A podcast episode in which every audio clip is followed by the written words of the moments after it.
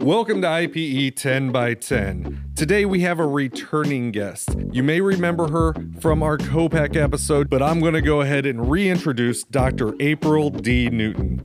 Dr. Newton is the Director of Interprofessional Practice Development at the IUIPE Center. She was on our COPAC episode a little while back, and today we're going to discuss some of her other roles in the interprofessional universe. We're going to kick things off by asking her how we teach students the difference between working as an interprofessional team and just standing together in a room. We do a lot of that through our TEACH program, and that's a our interprofessional education curriculum that we incorporate into our students' first and second years of their pre licensure education.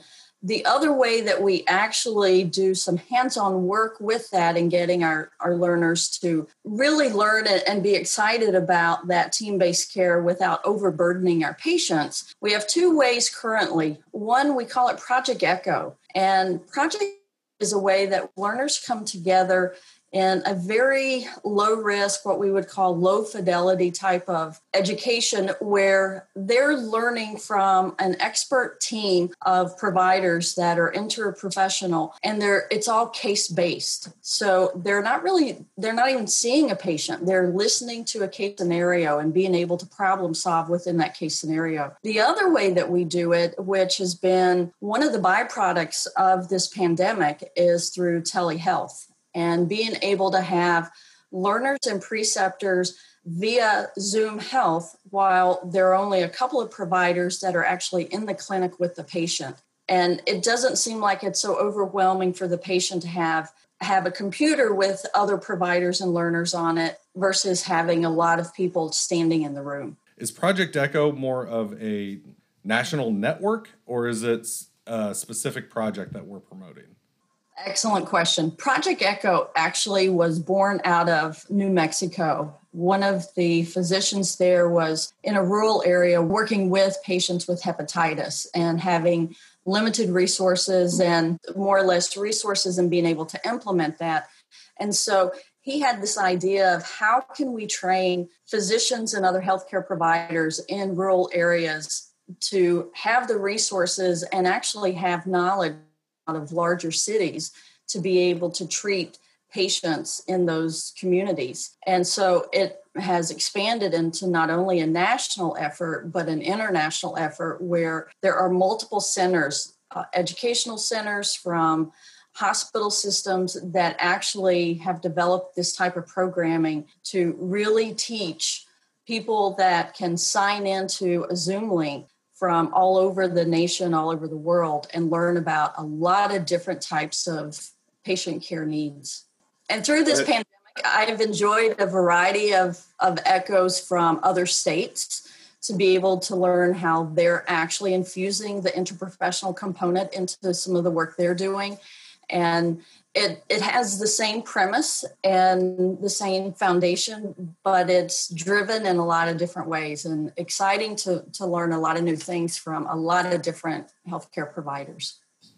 All right, coming back to the pandemic a little bit, you mentioned that we are taking students and then training them through telehealth. Are you finding it to be as effective as in person, or are you finding new hurdles there? There's a little bit of both. And one thing I've thought about the pandemic, as unfortunate that it has been, it has brought us many opportunities and it has also brought us a lot of challenges. And one of those opportunities has been the advent, and really it is an advent of telehealth for so many people and for our healthcare system. What was taking us decades to produce, we did it in a month or a couple of weeks because we didn't have a choice. And it really has been beneficial to our patients, especially patients who have been very sick or have become ill due to either the COVID 19 or they just don't want to be out in public and have the opportunity of becoming infected where we can zoom into their home and into their private setting where we can talk with them about their current situation and really glean a lot of information. And for myself as a physical therapist actually do physical therapy via zoom. And it has been a very beneficial platform for, I think, our healthcare system to use. I personally do not think it's going to go away. We have finally overcome that hurdle that we've been trying to pass for so many years, and now it's here to stay. What's the students' reaction like to all this? I think they're really enjoying it. And we're just now starting our, our COPAC, our Comprehensive Pain Assessment Clinic, which is where we're currently utilizing it. And we've had some test runs with it, and we've we're starting to see patients within the center. And so it, it's nice for them for a couple of reasons. Because of all the restrictions that we have for faculty and students, it allows them to be in their home environment, but still learning. And it, it gives us the opportunity to have more people on the line and being able to be a part of the team with some people in the clinic and then some people via the Zoom. I want to go ahead and shift gears a little bit. Could you tell me how you got into interprofessional practice education and the evolution of it throughout your career? Sure. And I, I think this surprises a lot of people when I mention this.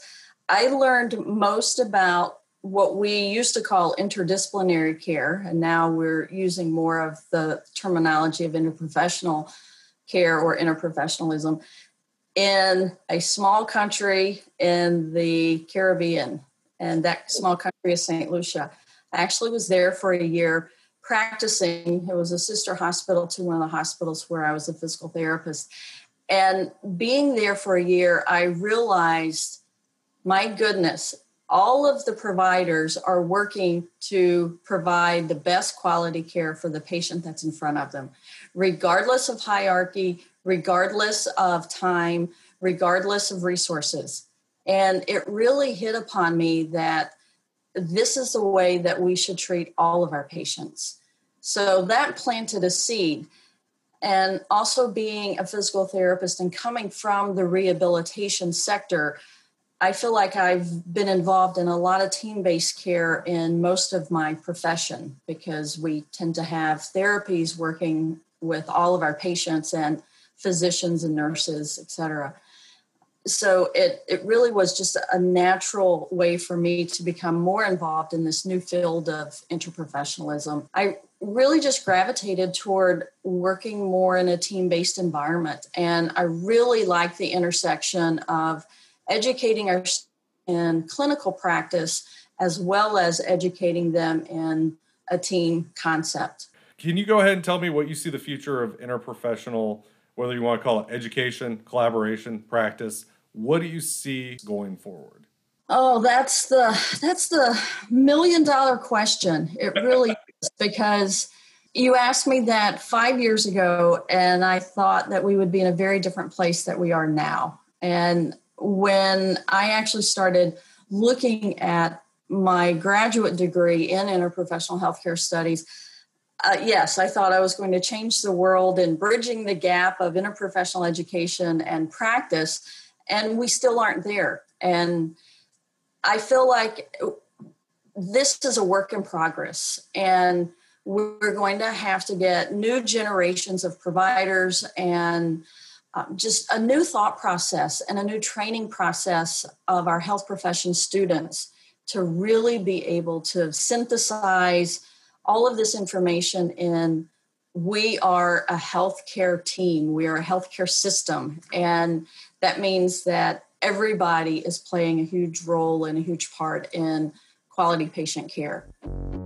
That is it for Dr. Newton.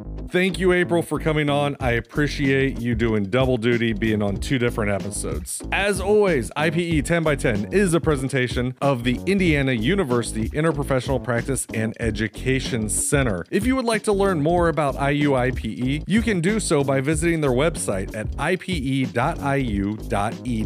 You can also follow them on social media at IPECTR on Facebook, Twitter, and Instagram. As always, we are by the man Alex Buchanan and hosted by me, Dave Plow. Thank you for listening, and we will catch you on the next episode.